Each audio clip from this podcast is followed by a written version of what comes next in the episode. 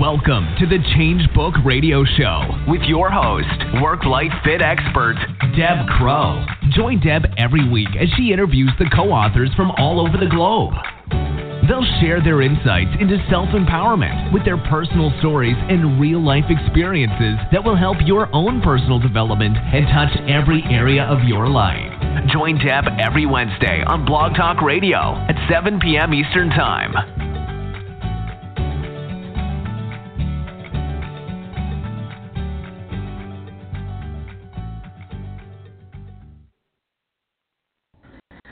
Well, good evening, everyone, and welcome. We haven't been on the air for two weeks. I took last week off to have a little family time. So, welcome back. It is Wednesday, July the 19th, 2017, at 7 p.m. Eastern Standard Time here in Canada.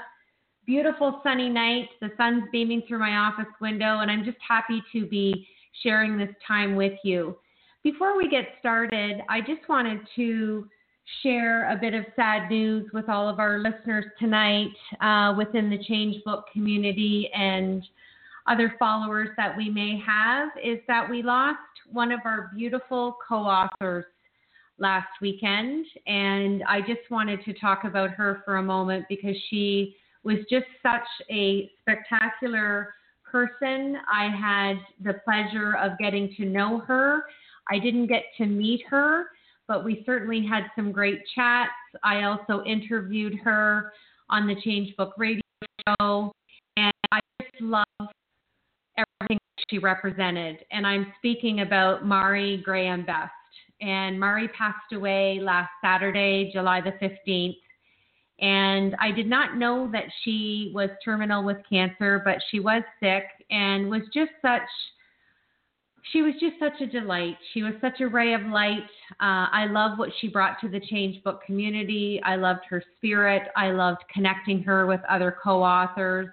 And I just want to, on behalf of the Change Book community, send out our dearest sympathy and condolences to her husband, Harry, who was the love of her life and her best friend. And for those of you who were connected with her, um, I know that Harry has her Facebook page up, and it gives us a place of solace to go and and give our kindness and our love. So, Mari, we know that you're up in heaven, and we've got another angel looking over us. So, here's to you, girl. So this week, I'm excited because I have uh, uh, an author from book 13, and we're and we're now just about finishing 14. So this is a recent author, and I love that I get the opportunity to interview new authors and authors that are back to book number one. So this this lady is so uber talented. I'm excited to interview her, and she is in book 13, and her name is Susan Sharp. And let me tell you a little bit about Susan. Her chapter in book 13 is called "You're Already a Masterpiece." And Susan considers herself to be hyper creative. And so when she gets the question posed, What do you do? she finds it difficult to answer sometimes. How relatable is that? She's a theater professor, a speaker, a creativity expert, a playwright, an artist, a musician, a podcast host, a blogger. She is also a color code certified independent trainer and she is passionate about coaxing your creative or artistic spirit. And i'm i'm i'm just dying to tap into that with her. She wants to give you permission to find your creativity and to not second guess it. She's an idea person and she generates so many ideas that she can't get them on paper fast enough. She holds a bachelor's and master's degree both in communication and theater arts and she also has an executive certificate in negotiations from notre dame she loves learning and is constantly seeking out learning opportunities. Not she wasn't intending to be a writer, but she does do a fair bit of it. And she's written five plays and says four of them don't even stink. She's also written short stories, articles, and numerous academic papers, and she lives in rural Illinois. So, Susan, have I got you on the line? I'm here, Deb. You are here. Don't you love technology? I always sit at my desk and I giggle when it doesn't work and I think, okay, there must be a reason. Yes, it, it's a funny thing. Well, I'm delighted to have you on the show, and I just love reading your bio, and I love hearing about your hyper creativity. And I have to agree with you, girl. When people say, What do you do? I don't want to just be known for doing one thing. So I'm really excited to talk to to the Susan that has evolved. But let's start with the basics. I, I want to know how you landed up speaking with Jim Britt and Jim Lutes, and why did you decide to join our amazing, phenomenal community? Well, you know they're they're quite influential men in their own rights. And when they put out marketing materials you you sit up and take notice. And of course we're we're all connected through the National Speakers Association. And I think that's where I first heard about their their desire to sort of coax uh, new new art new authors. And so I nibbled at their offer and I was I was really excited once we were on the line talking and they shared their vision for what the book can do for others and and us and and so it was a real easy decision to decide to take them up on their offer to be a part of it. Well, and I'm glad that you did, and, and I and I, I resonate with who you are and, and the branding that you put out, and I love your picture on your website of you looking up, holding holding the light bulb, because really, I think there's a lot of innovation in the work that you do, and I love that you say you're hyper creative. And I decided myself last week that why do we have to succumb to titles? We go to school, we get BAs, we get master's degrees. I have many friends that have gone on to do their PhD, and just I have lots of friends that I, I call them by their name and then an alphabet because there's so many yeah. letters after their name. But I decided last week that I no longer wanted to be anchored to a title or to a position or to an industry and I'm self proclaiming now that I want to be authentically undefined. And when I read your chapter and I looked at everything that you're doing, I thought, we are so much alike. We're just doing it in different forums. And as you would say, we're on different stages with different spotlights and a different offering. So, how did you decide to take your level of communication and creativity and just branch out into all the different things that you're doing? Well, I really appreciate that that that that resonated with you because I think we're I think we're not a small group. There's so many people out there that are saying there's got to be more than this. There's got to be more than my 9 to 5 or my hobbies or there's got to be there's got to be somewhere else that I fit.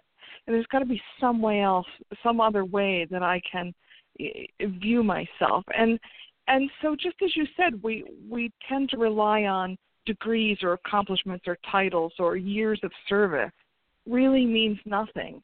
We need to just give ourselves permission to be exactly who we were we were designed to be. And so how many uh, people out there are sort of stuff or squelch that creativity that idea that somebody said along the way, well, that'll never make money. Nobody will ever buy that. No, there's not a need for that in the world. And how many times do we just let that dream die and it shrivels because somebody somewhere said that we can't? And then there's the proverbial they, right? They say, and and we are so um what do I want to say? Um uh in influenced by those those negative voices. And it's i i think of neg- negativity sort of like like like gravity right? It takes us to the lowest point real quick. And it's very hard to crawl back up if you buy into that. So i think how i started in my crazy creative life is simply because i couldn't avoid it. I am so curious and i want to learn everything i can and um, in my art in particular, I find, you know, at 32, I decided I wanted to be an artist. You know, and no training in art, not one art class. And I I wanted to buy a wedding picture, a wedding, uh, some art for some some uh, friends who were getting married. And I went online and I looked at the prices of these art. I don't know why I thought I could do that. It's sort of arrogant if you think about it, but I just knew. I just knew within me what I could do. And so I consulted with my sister, who's an artist, and she turned me on to some materials, and I experimented. And now I have two places online where I sell my art, and I do. I am not boxed in by by the art methods, the art materials that other people use. I find my own things and it's a signature, you know, it's it's truly my own art. And so I have resisted this idea that we need to be boxed into what other people say or what the world deems right as as valid. I love what Austin Kleon says in his uh his uh, one of my favorite books of all time. He's a genius. It's called Steal Like an Artist and he says validation is for parking. Right? We don't need other people to validate us. We need to validate ourselves. I love that. Very inspiring. So that's sort of how I got started, and I just have not boxed myself in. And then I started to um, read about creativity, and I've, I've read about every book on creativity there is, and I've done a lot of research on the creative mind, and and here we are. So you can tell I'm passionate, right? I could just I could talk for 45 minutes unscripted. Well, I think we're a lot alike, and I'm listening to you, and I'm making some notes, and I'm I'm smiling ear to ear. Now, I I want to go back to a point that you made because you you talk about, hey, I could do that. You already had a belief and a desire that you decide to marry to paint that beautiful painting for your friend's wedding. I would not consider yeah. that arrogant. So, what I want to talk to you about is let's teach people and ta- let's have a conversation about what is arrogant versus what is ego versus what is narcissistic to an affirmation of I am. And I think what you just described to me was your affirmation was, hey, I've never had an art class. I don't know what medium. I don't know what paints. I don't want, you know, I don't know what brushes, but my sister's a great resource. You did the hardest step in in all of that. You started. And you didn't get boxed in or threw up barriers for quantity, quality. You just allowed yourself on a cognitive level to let the creative juices flow. You made no room for fear. You had nothing but emotion of joy and happiness, and this is going to be really, really fun. And to me, I just think you couldn't be more creative, more open minded. And then you threw in a little bit of tenacity, and now you're selling your stuff on Etsy. Like, wow. well, you know, it's funny because I've never thought about it that way. It's it's almost like I couldn't I couldn't help but do that but I suppose there eh, there are things in my own life that I have hesitated to to step out and do, and so I can I can relate to that. In this regard, I feel like it's just how I'm wired. It's just how God created me. I just feel like I am so curious. It's almost like that wins over the fear at times.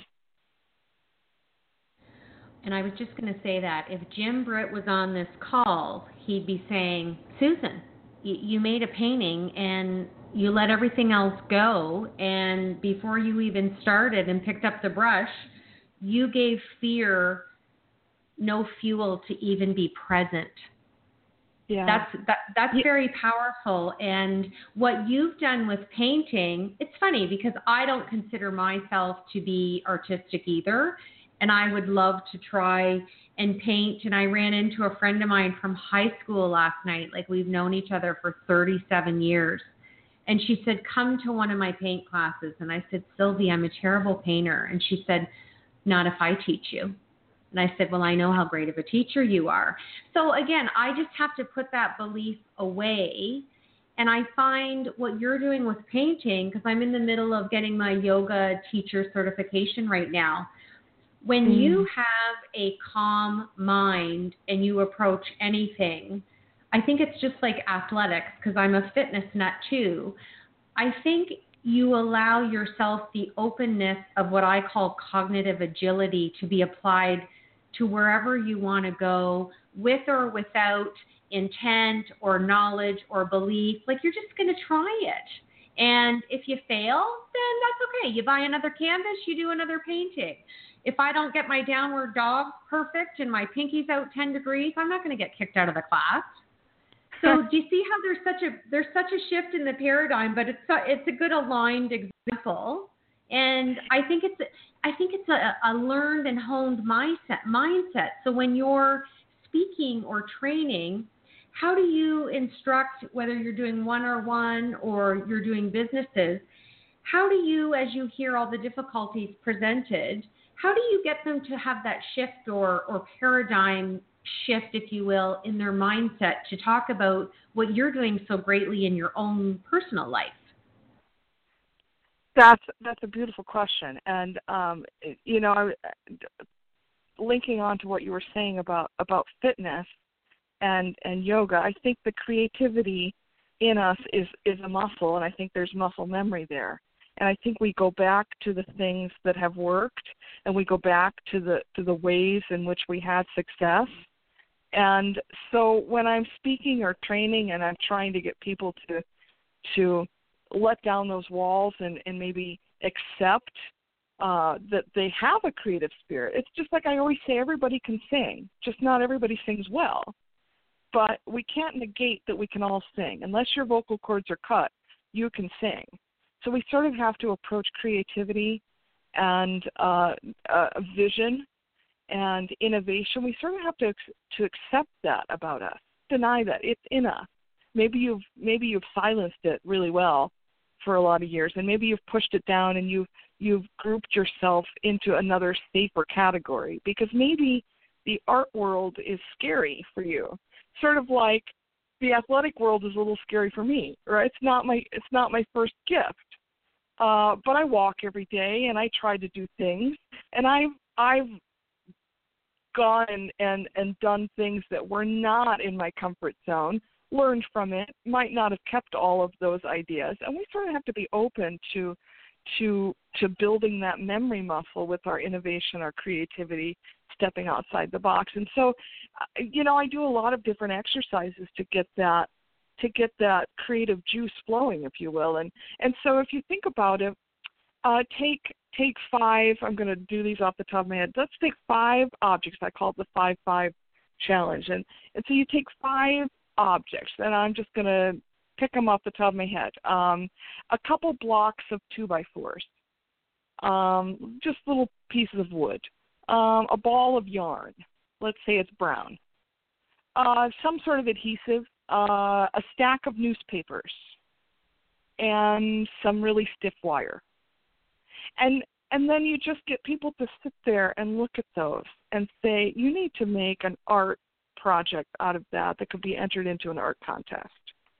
What what what comes to you? And of course, instantly people say, well, there's nothing colorful here. There's nothing interesting here. It's wood, wire, what did I say, yarn, glue, and newspaper. There, there's yeah. nothing colorful there. Brown yarn at that. And I know what I know what uh, I'd make too. Do ya? I do. I'd make a sailboat. Well, there you go. See, and you you you you saw something, and you saw something, but you have to see something. You can't make something unless you see it, right? Yeah, exactly. So you have to sit there and you have to look at those materials and you have to sort of say, well, what are they, what are they saying to me? What are they speaking to me? Uh, experienced crafters know that sometimes your wire or your whatever material you're working with wants to go a certain way, and then you really have to fight it to do to do otherwise. I say just go where the materials sort of lead you. Let them, their form, their shape, their limitations, let it all speak to you. What can you come up with? That's a, I, I remember going to an art show in grad school, and this woman had made a dress. It was her art installation. She made a dress entirely out of little tiny Heinz ketchup packets that were all linked together.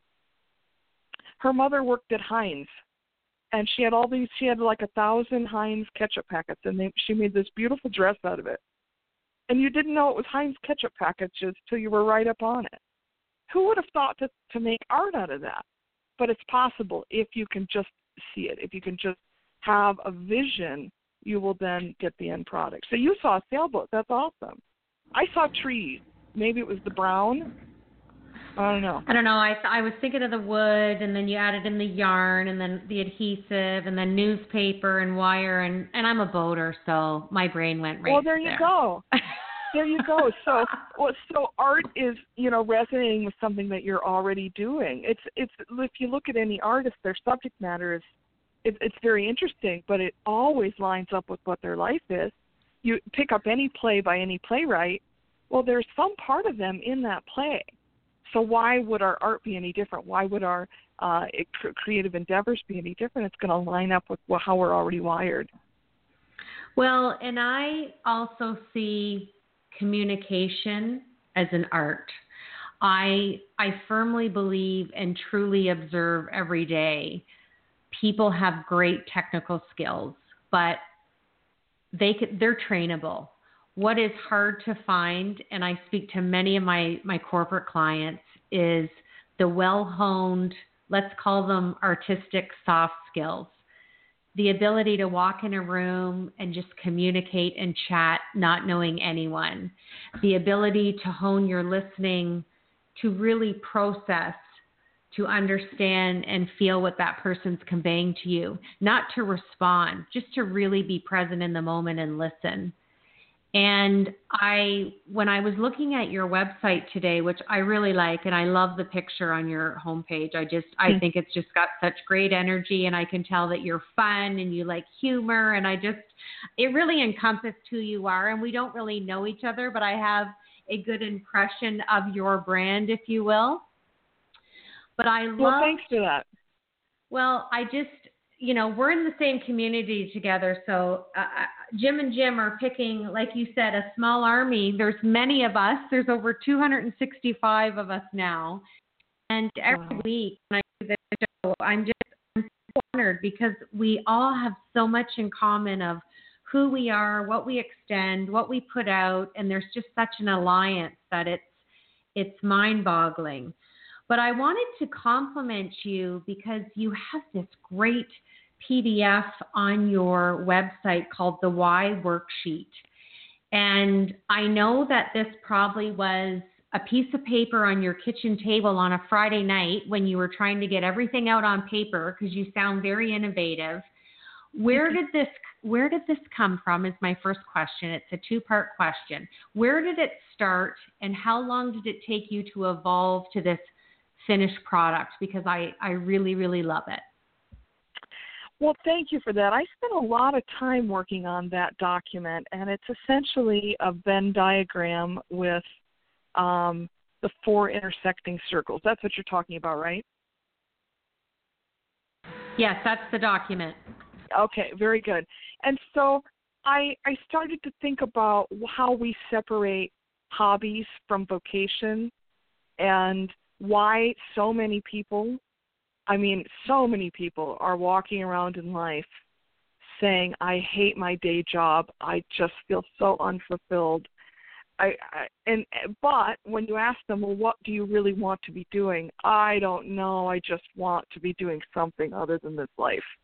They're very unsatisfied, and so I started to really think hard about all of the different things we do and I know a lot of people in the art and craft world who just would love to make their living as, as an artist. And but they keep saying, "Oh, I don't have the following. I don't know how to build an email list. I don't know how." So they they just they let it die. And uh, and even if they're clear about what they want to do, maybe it's not really focused. They, generally, they think, "Oh, I want I want a, a life in the arts." Well what what's really your what's really your calling? And so this venn diagram puts together four different things your skills and gifts and talents what brings you joy how can it serve others and then what motivates you. And the motivation part of that is the my color code training. And color code is the the theory of dr taylor hartman that we're each you know fall into one of four colors red yellow white or or blue, and that just is a large group of characteristics uh, that that pe- each person will fall under, and it really talks about how what motivates you. Yellows are motivated by fun, and whites are motivated by you know peace, blues are motivated by interpersonal relationships, and reds are motivated by power. And so when you think about what motivates you, along with the other, what brings you joy, where are your skills and your gifts, and how can you serve others, the intersection of all of those is your is your purpose. And it did. It took me about three months to really. I kept going back and forth on on on it. Should it be a five circle Venn diagram, whatever? And I and I so I I so appreciate that you recognize that it's valuable because I think if you can go through this this sheet, which is available on my site, uh, sharpdifference.com under the freebie tab, you can download it and sort of. I'm I'm working on a fill in the blank version so that people can sort of play around with the diagram and, and maybe fill it in. And um, so that'll be coming in the next month or so. But if you can sort of find the the intersection of those, I think that's where people are going to find the most meaning. If it's only about us and it doesn't serve anybody, if we're not helping anybody, then it's sort of a one lopsided, you know, uh, self-serving life. And I think for a lot of people that aren't really serving anybody, they feel this void. They I think we're wired to be compassionate and to help other people. And when we're not actively doing that, I feel like there's maybe something missing. And so I hope that people will go and, and get that worksheet and and if nothing else, you know, I, I feel like it can be used for other other authors in the in the change series to to use with their clients and their their folks. Just give me credit and we're good. But um, it's just really a great tool, I think. So thank you for for acknowledging that. Oh, it is, and I I fully agree with you. I think people struggle with their why, and I think as entrepreneurs and creative people in general, I always want my why to be evolving, which is why I chose last week to you know, much like you, I have the radio show, I do speaking, I do coaching, I'm still doing writing. Um, why do I have to be put in a box? Which would never work for me, Sue, because I'm always the round peg in the square hole. Um, much like you, like it just a I wouldn't fit in there, and you'd stifle my creativity, my innovation, which I think truly is what you're totally exuding during this interview tonight. But more importantly, I love what you talked about with all the different colors, and I know that that is part of your skill set. So, what color are you, and did you determine that once you did your certification of this course? And, and was it surprising to you? Uh, that's a that's a good question. I um I think the I was very taken with the book when I first read it. It's called it's been retitled The People Code uh, but the training is still called Color Code. And the People Code is really tries to get you to look at your life from your earliest memories, juxtaposed to something like Myers Briggs, or um, oh, there's so many other personality inventories out there. But like with Myers Briggs, since that's so well known, I'll make a correlation here. In Myers Briggs, your your four letter combination, I'm an INFJ, uh, that can change over time because it measures where you're at right now. But the color code tries to measure, or not measure so much, but um, indicate how you were how you were wired as a small as a how you were born, how you sort of came out of the womb, your natural inclinations, your your natural gifts, and it tries to get you it asks you a series of questions from the standpoint of what is your earliest memory of how you interacted with others, how you dealt with conflict, how you dealt with with change. And so I my four my four letter combination, I'm a little bit of all and some people might be predominantly one color and um, none of some of the colors. Uh, I know people that only have two colors on their their color code. So it's very personalized. It's very unique. I happen to be a little bit of all, but I'm primarily a blue. And blues are motivated by interpersonal relationships. We we want and crave interpersonal communication, but we're sort of we don't have a hundred friends, close friends, I should say. We have, you know, 20 really good friends. We don't, we don't, we're, we don't, are not really interested in being, you know, the life of the party. We, we want to really have meaningful interaction. And so blues are tend to be sensitive. Uh, Dr. Taylor Hartman says that if you want a good friend, a blue is the way to go. A blue will be a, a really good friend. We're very loyal, and so the, those sort of characteristics are identified for each of the four colors. And when you can figure out what motivates you, so I know I'm motivated by really good interpersonal relationships, and when I have them, boy, my life feels so satisfied. When I lack them, or when things aren't quite right with them, I I feel like my whole world is a little bit off so when you can find what motivates you and you can plug that into what you're doing in life, then then you know you've you've sort of found the golden ticket. I know as a blue boy, I have to have time to decompress. I need my, a, a, a fair amount of, actually a heavy amount of alone time. I uh, I I need to recharge. People people sort of exhaust me, and I love people, but I in small doses, in in small spurts, and then I need to retreat and sort of refuel. So I'm truly an introvert with a lot of extroverted qualities. Alone, I would probably be more of an introvert than I actually am. But um, a well-developed extrovert because obviously I chose a career in theater at some point along the way. Talk about terms, uh, you know, contradiction in terms there.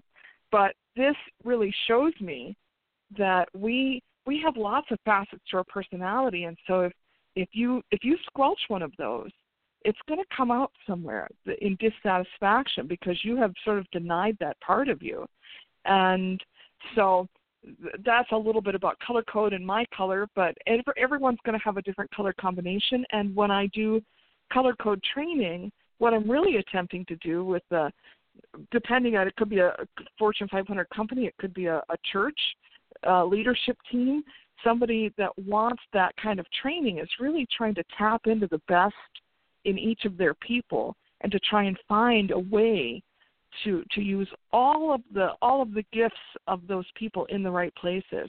So if you've got a red in a very subservient role, boy, it's not going to be long before that red quits or gets reassigned because there's friction. Reds like to be in control, and when they need to be following, they don't quite fit there so so that's what color code is about and that's one of the the circles in the venn diagram well, I you're being interviewed by your twin because I'm also a blue and I'm also an INFJ. So go oh, figure. Oh my goodness.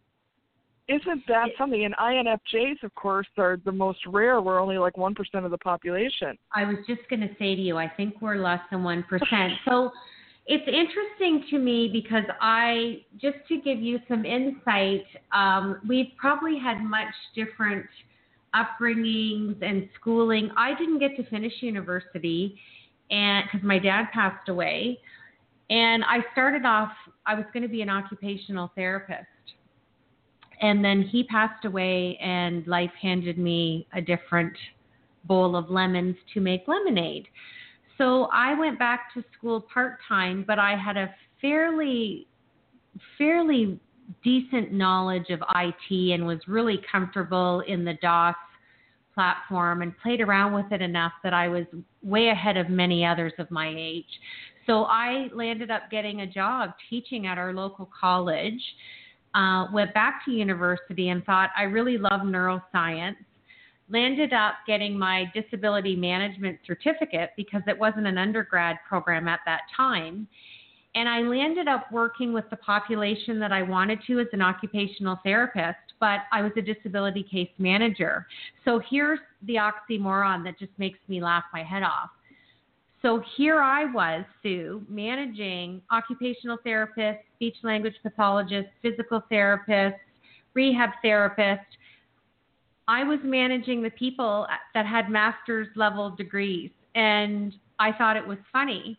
And what I realized was that my ability or my executive functioning to plan and organize and be able to do things quickly and pull in that whole blue color level of communication and that INFJ style, I did it I, and I made it look effortlessly to people.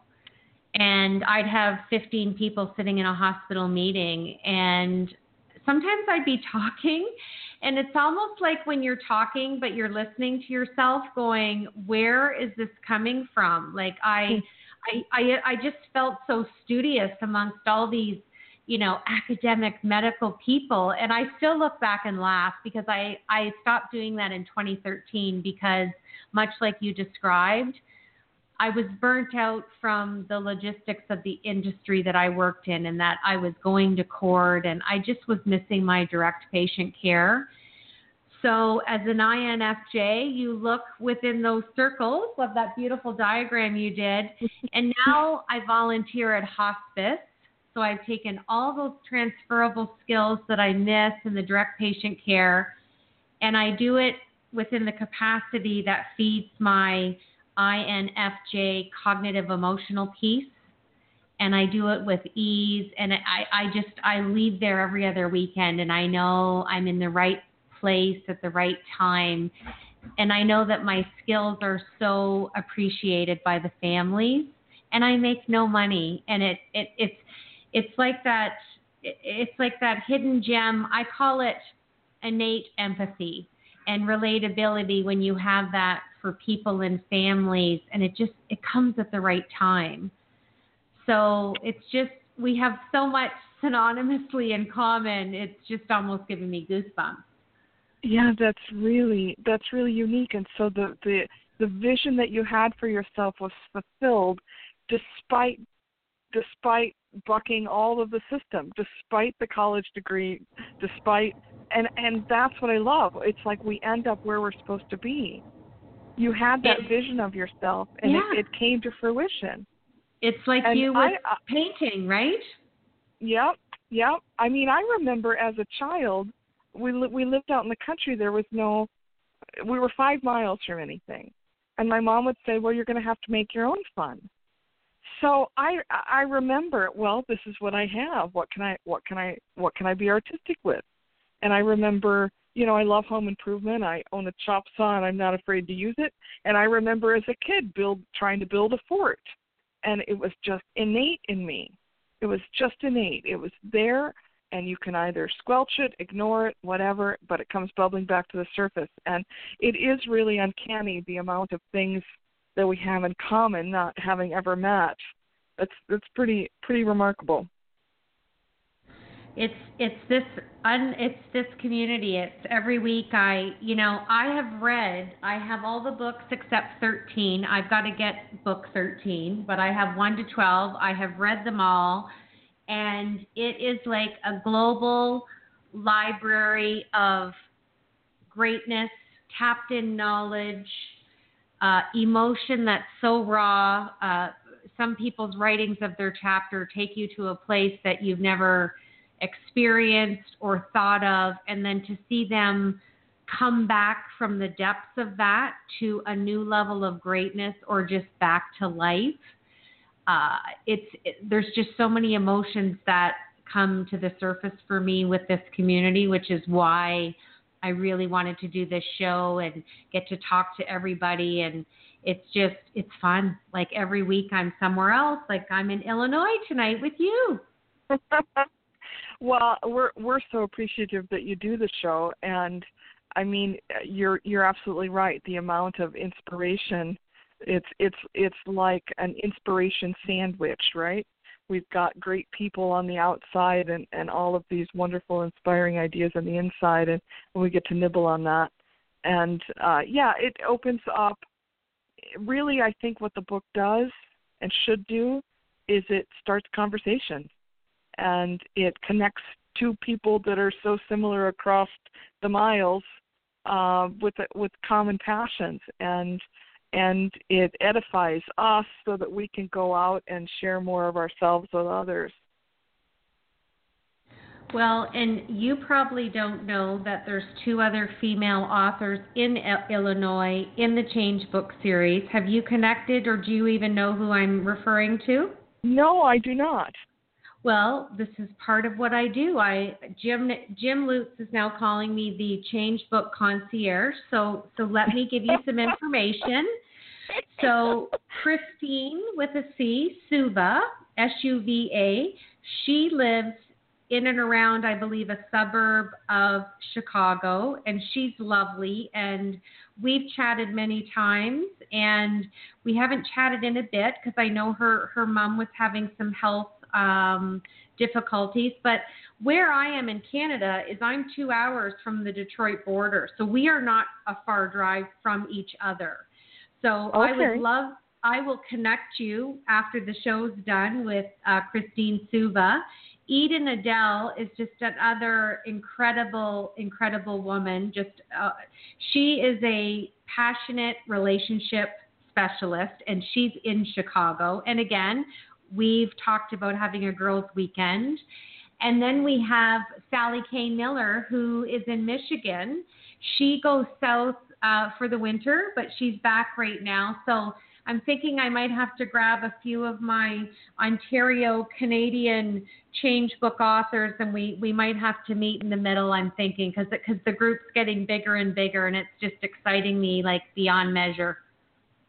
That's awesome to know that they're that they're that they're here in Illinois and, and Michigan and you're not far. That's that's awesome.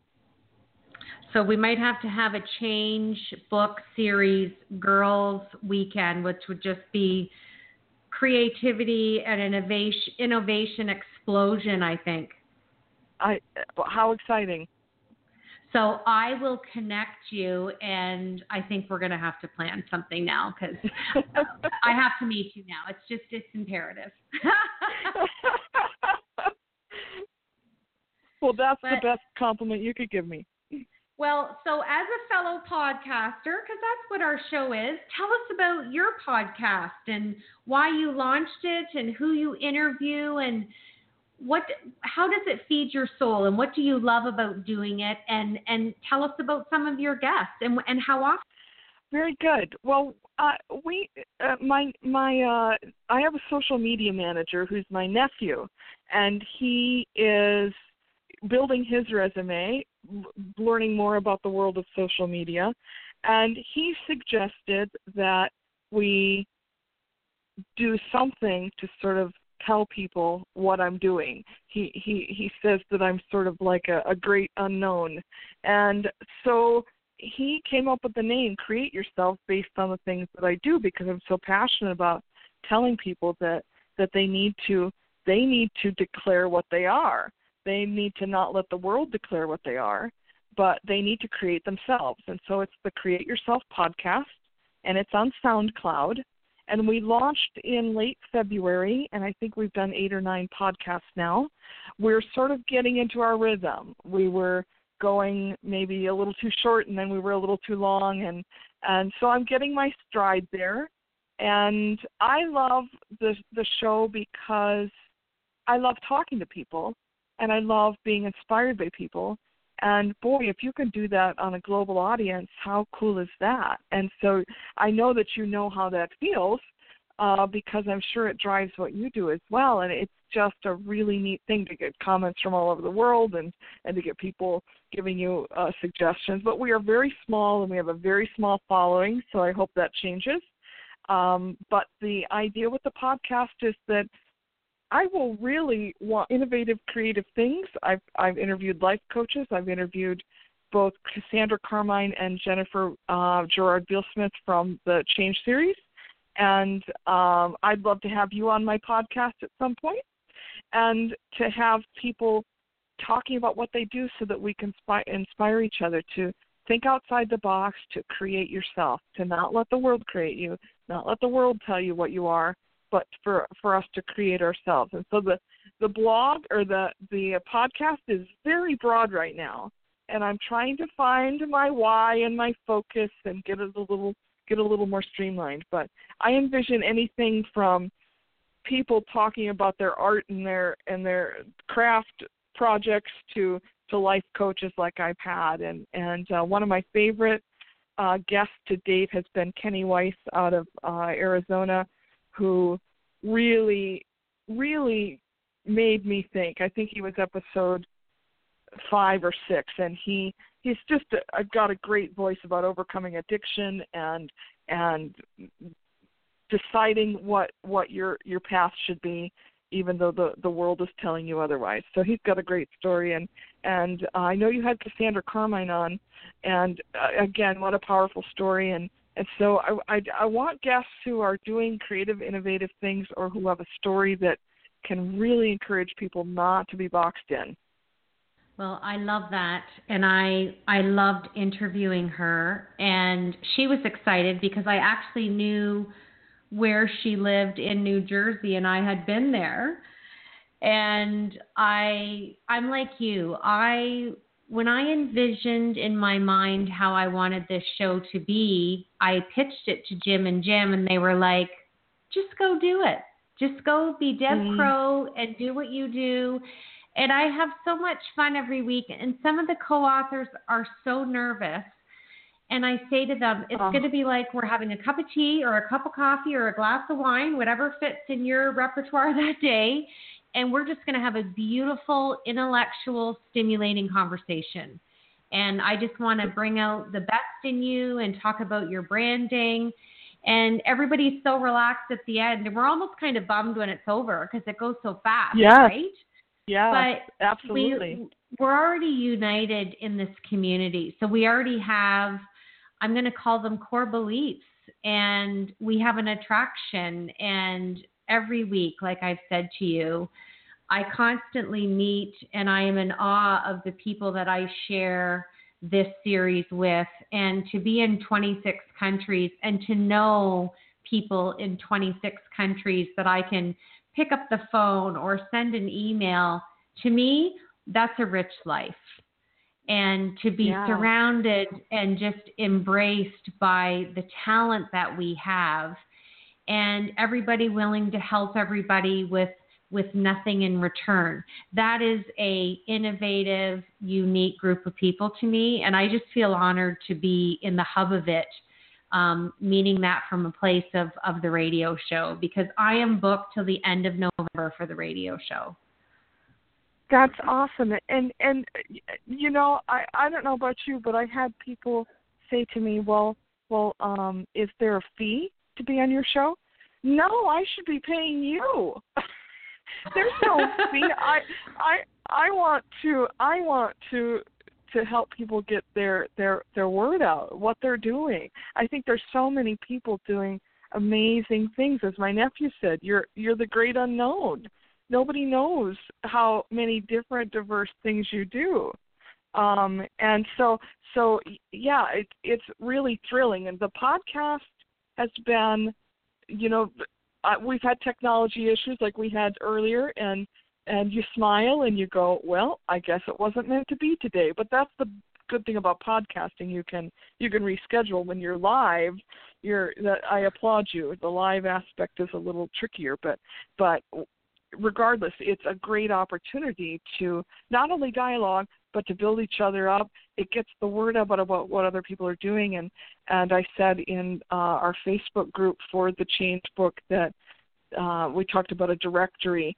and and I think it was you that you know said, well here here you go, here's a directory, and I would hope that the change authors would look in that directory first. Is there a graphic designer in our midst, and you need graphic design help? Is there somebody who's really good with webinars? Is there somebody who has uh, had experience with the email marketing? There's infinite ways in which we can build each other up, and I would love to see even more of that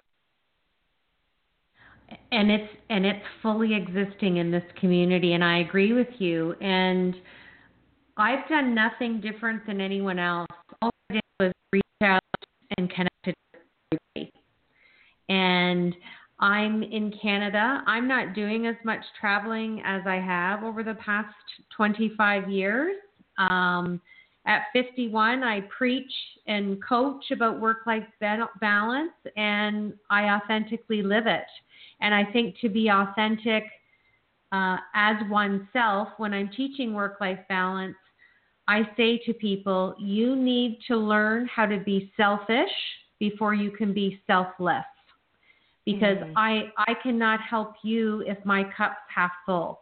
And because I'm similar to you, Sue, when you said to me, I need time to recharge, nobody understands that more than me because Yeah. because we're blues and we're INFJs, we give 150% full out, like we're here, what do you need? And when we're done, it's like stepping off a stage from a rock concert and like our adrenaline is off the charts and we need to just plug in and recharge ourselves and not Yeah. have any anything from the outside pulling or needing or wanting anything from us. So I get that and I think that's just creative minds like you know and I and I sense that from you. Like if somebody wants something like you're going to get that 150%. So I'm Mhm. very mindful about who I work for, who I choose to work with. And it's really nice to be at that stage of my life. And I'm only doing five speaking gigs a year now. Because Wow, good for you. that's where I'm at because that's where Yeah. I want to be. And if I do more than that, then it just stresses me out and then I'm completely off balance and then I'm not being my authentic self and then I'm just not happy. So it's it's Right. it's like we talked about when you go through those repetitive cycles of behavior, it's kind of like you recognize quickly and you think I'm not going back down that road. Yes. Yes.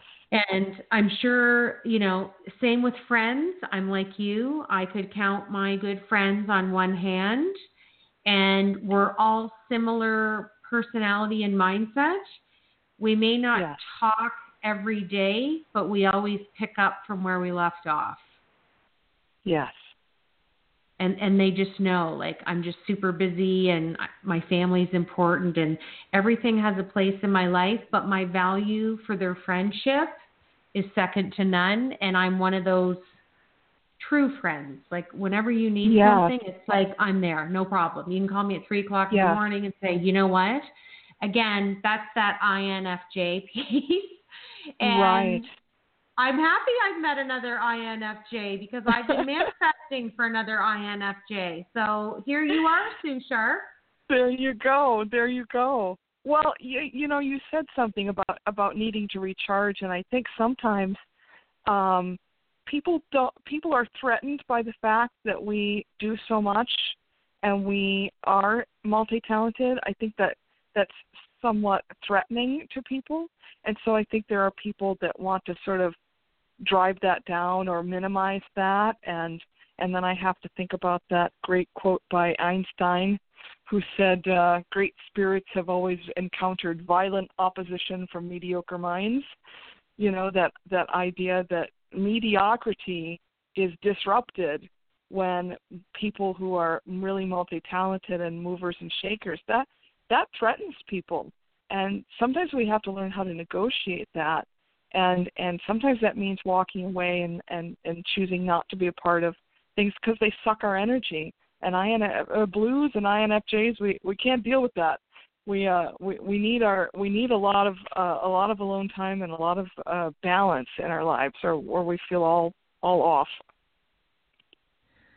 So Sue, you're you're just moving the date up for us to meet closer and closer. like I feel like I'm talking to myself, and this has been like the best inter- best interview ever tonight.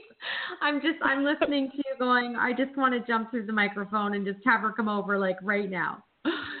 I'll I'll jump in the car. and and you know, but you know what's sad, and I'm really glad you said this because we have a couple minutes left. It saddens me when people are threatened by our talent, and our talent was not innate. We didn't acquire it by osmosis.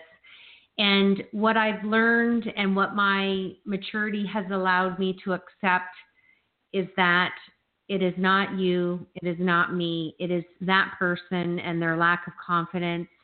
And I'm doing a gratitude project this summer. Um, I was sent a case of five minute journals, and I've given them to people when they least expect it. And what I've learned is part of my the joy in, in your diagram is I love to get people in their weak moments to show them that there's always that light at the end of the tunnel, even if it's super, super dim and it looks like the top of a pin, it's there. And I've given gratitude journals to women on the street that have been walking that have looked so sad. And when they when they realize I'm gifting it to them, like the tears stream down their face. And it's just really shifted my summer because there's a lot of sad people out there. And I thought, this is this is my purpose this summer. So it's just funny that the company said, go around, have fun with it, find us some new gratitude leaders. And I've been very mindful who I've chosen and it's just been a really fun experience. But again it's another part of my joy and i and i get nothing from it and it's like hospice. Let me help that someone really, yeah yeah and that's i'm in. It gets that's yeah. Yeah that's I, I i love that. It's really inspiring. I got goosebumps just thinking about how you in that one little maybe three minute interaction you have you have really probably totally turned somebody's week upside down that thought well, they were yesterday invisible. I handed out six of them, and the one girl cried so hard and told me it was the 20 year anniversary that she should have died, and a paramedic saved her. She had a cardiac arrest in a gym. And she's wow. like, I can't believe you're giving this to me. And she just gave me a big hug. And then she's like, Will you be my Facebook friend? Because you're just inspiring. And I think you're going to be like my daily dose of Deb, like my vitamin. And I'm like, Absolutely. So isn't that well, Sue, isn't I just that want to sit here reward? and like it is. I just want to sit here all night and like turn our show into like a two-hour mini series. So now, now we're picking a date to get together. Okay, deal. Consider it done. So I'm, you know, we are not that far away. And I just, you know what, thank you for inspiring me and thank you for aligning and, and being personal and, and sharing that you're a blue and sharing that you're an INFJ because not everybody is open to doing that. And I love that you're hyper creative, and I'm going to add uber talented to that. Hmm. and I just really want us to meet and just keep doing what you're doing. I would love to be interviewed by you. And let's keep in touch and you just keep shining your light and spreading your goodness because I think INFJs are successful, but I think we like to be quiet leaders. Yes, yes which which is not really called to do. We we when you're given, you know, to whom much is given, much is required, and we we are called to sort of be more vocal and more visible than we're comfortable being, and um, and and that's a good reminder. So I appreciate that. And likewise, you are extremely talented, and it's it's been a pleasure. So thank you for for the invite. Well, it's been an honor to spend the last hour with you and look to your emails because I'm going to introduce you to Christine and to Eden and to Sally. And uh, we're going to make a pack right now that we're going to meet this year for sure before the year's out. Deal. All right. Well, thanks, Sue, and enjoy the rest of your summer in rural Illinois. And uh, let's leave it at until next time. Thank you. Thanks, Sue. just another fun hour with an amazing, creative, innovative co author, Sue Sharp from Book 13. Her chapter is called You're Already a Masterpiece. I just had such an enjoyable conversation with her. I didn't even get to cite the part of her chapter that inspired me, but reach out. Her website her website is www.asharpdifference.com. And it's just been a pleasure being with you tonight. And I ask you again as I close out to think of Mari Graham Best, who we lost on July the 15th, and just be really kind to one another. Life is short. Don't stumble when you want to do what you want to do in life. It's not it's not a dress rehearsal. So don't be afraid as Jim Britt says. Let it go have no time for fear, and just really do what you're passionate to do. And Sue, you've just completely made my night. Such an honor. Take care, and I'll be back next week. This is Deb Crowe with the Change Book Radio Show. Bye for now.